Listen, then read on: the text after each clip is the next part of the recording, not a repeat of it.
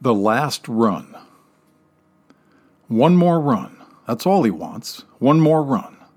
The last run of the day. A pretty short day in early January. Dusky by 4, pretty dark by 4:30. Pitch black and stone cold by 5. But he'll be back in the lodge long before that. Sitting by the fire with a shot of tequila, listening to some soft rock covers by his buddy Paul checking the room for snow bunnies looking for an après ski adventure with a local. Come on, he says to his buds at the bar, one more run. No takers. The boys are into their second and third brewskis. No interest in buckling up their boots, pulling on jackets, gloves, and helmets, and heading back out into all that cold and wind. Chill, bro, comes the chant. Just chill. We'll hit it in the morning. Fresh powder overnight, six to eight inches, they claim. Yeah, yeah, sure, sure, he says, climbing off the stool. You lightweights put off till tomorrow what you could be doing today. Me? I'm going skiing. Summit to base, boys, summit to base. Full bore on Everest, Ajax, and Sidewinder. We'll see you later. No sooner is he out the door than word reaches the bar that it's party time up at the tech billionaire's house on the ridge. That means free eats, free booze, excellent weed, an assortment of microdose hallucinogens, and absolutely the best looking girls in the valley. Beer tab extinguished, those boys are gone, gone, gone. Their antsy, overzealous ski bud long forgotten. Jake steps into his Atomics. The bindings lock with a snap. Pretty cold out here.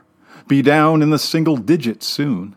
And with those northerly gusts blowing across the face of the mountain, it's already well below zero up there with the wind chill.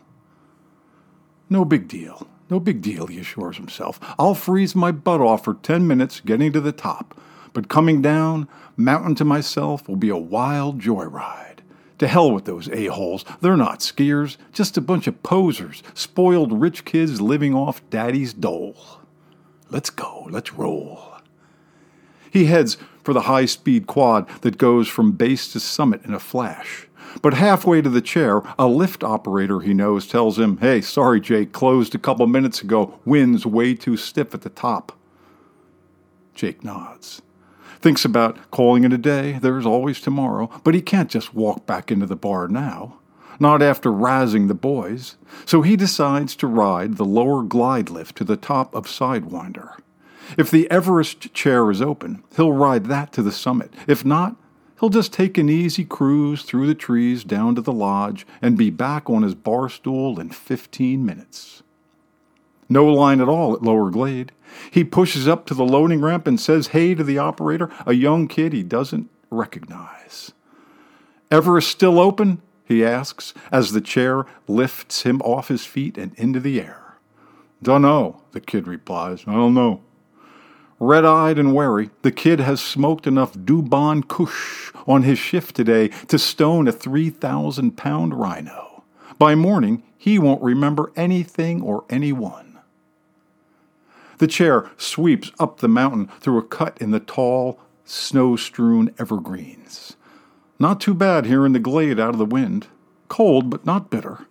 Jake shoves his poles under his thighs and pounds his gloves together to make some warmth. Through the trees he can see Sidewinder to his right and Camel's Hump to his left. Not many skiers on either run, just a few diehards. Everybody's inside, getting warm and blitzed and hoping to score. Little in life as delightful as sex with a stranger after a long, hard day of downhill. Half a mile up the glade, another piece of this perfect storm falls into place when the lift operator at the bottom of the Everest chair slips and grabs a frayed cable, cutting a deep, bloody gash in the palm of his hand. Christ, he shouts. Holy Mother of Jesus! The gash is a long, wide, bloody river running from his wrist to the base of his middle finger. Definitely going to need some medical attention. He thinks what to do, decides to get the hell off the mountain, pronto, like now. He wraps the wound in a reasonably clean cloth and walkie talkies the operator at the top of the lift, explains what happened, says he's skiing down now to get some help. Hey, then, and hang on, asked the operator at the summit. Anybody left on the chair? Two guys. There's two guys left together. Be about, I, I guess, be maybe halfway up by now. Another few minutes, you'll definitely see them. Well, listen, dude, can you wait until they get here? And then we'll close the lift. We don't want to leave anybody on the lift. Blood seeps through the cloth. The mother's really starting to hurt now. A bit of panic might be setting in. Ah, I, I don't know, mutters the injured operator. I got to get down. But then, yeah, okay, I get it, sure, I- I'll stay. Okay, don't let anybody else on, dude. Do not let anybody else on the lift. Send them down Sidewinder. No one else to the summit. Too damn cold and windy up here anyway. Okay, I got it. Roger that, says the summit operator. This is his ninth season on the mountain. He's a good soul, a very conscientious guy. But he also has an extremely hot date this evening, in like an hour. He operates the ski lift for three reasons money, free skiing, and ready access to chicks on vacation. The Everest lift closes at 4 p.m. It's a slow two person 12 minute ride, which means at 412 the last skier should absolutely be off the lift. He typically lets it run until around 420 just to be safe. But today, just this once, what with the knucklehead at the bottom injured and scared, maybe, eh, maybe he'll shut her down a little early once he gets this deuce unloaded. Then he'll bomb down the mountain, get showered and shaved, and let the good times roll. He definitely anticipates getting some action later tonight. Down below, the gash screams and pulsates and bleeds like a gutted calf. The injured lift operator wraps more cloth around his hand, pulls on his glove, then his other glove, then his hat. Three minutes slowly pass, four minutes. That deuce has gotta be at the top by now, gotta be. No one else is coming. It's too late and too cold. Screw it, he yells out loud. Just screw it. I'm out of here before I bleed to death. He steps into his backcountry Burton, secures the binding, and takes off down the mountain like a man running from death. This perfect storm increasing in intensity. He's into his fifth or sixth turn before remembering he didn't hang the closed sign across the entrance of the lift. Well, half a minute later, Jake reaches the top of Lower Glade Lift. He pushes forward, steps off the chair, and slides down the shallow exit ramp. Not a soul around, no one. Dead quiet in the glade. It has started to snow. Lightly, a very fine powder. But the sky's low and dark. Gonna be a nice dump. Excellent powder skiing in the morning. He decides to skip the summit and just take an easy cruise down Sidewinder. In and out of the trees. Too damn cold up top.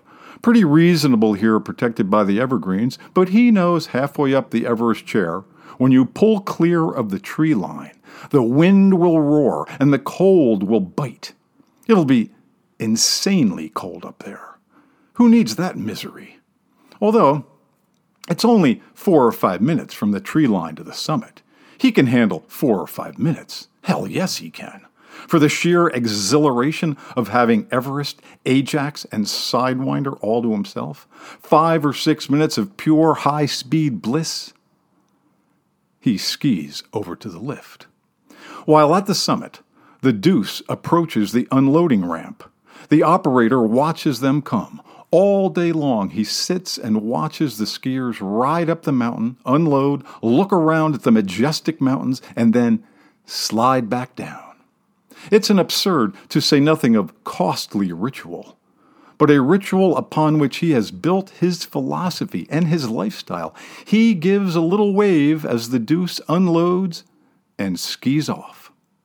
He walkie talkies the guy at the bottom of the lift. No response. Asshole. Come in, asshole. Come in, asshole. Asshole, come in. Jesus, the dude's flown the coop already. Must have headed down to medical.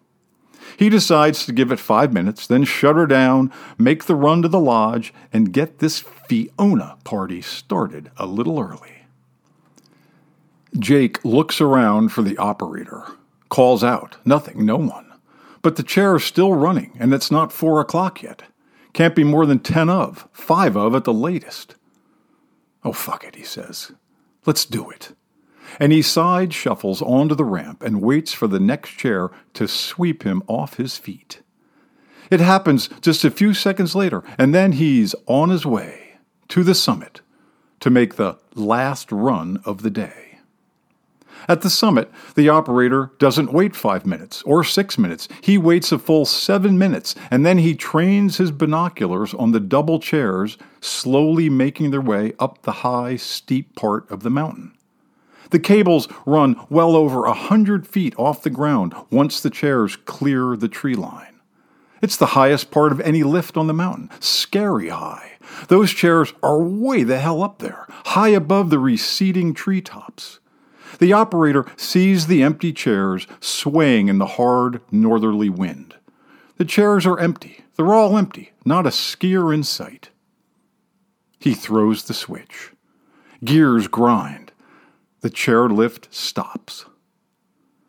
Not a nanosecond after the operator lowers his binoculars and throws that switch, one last skier emerges from the trees and steels himself for the cold, windy ride to the summit.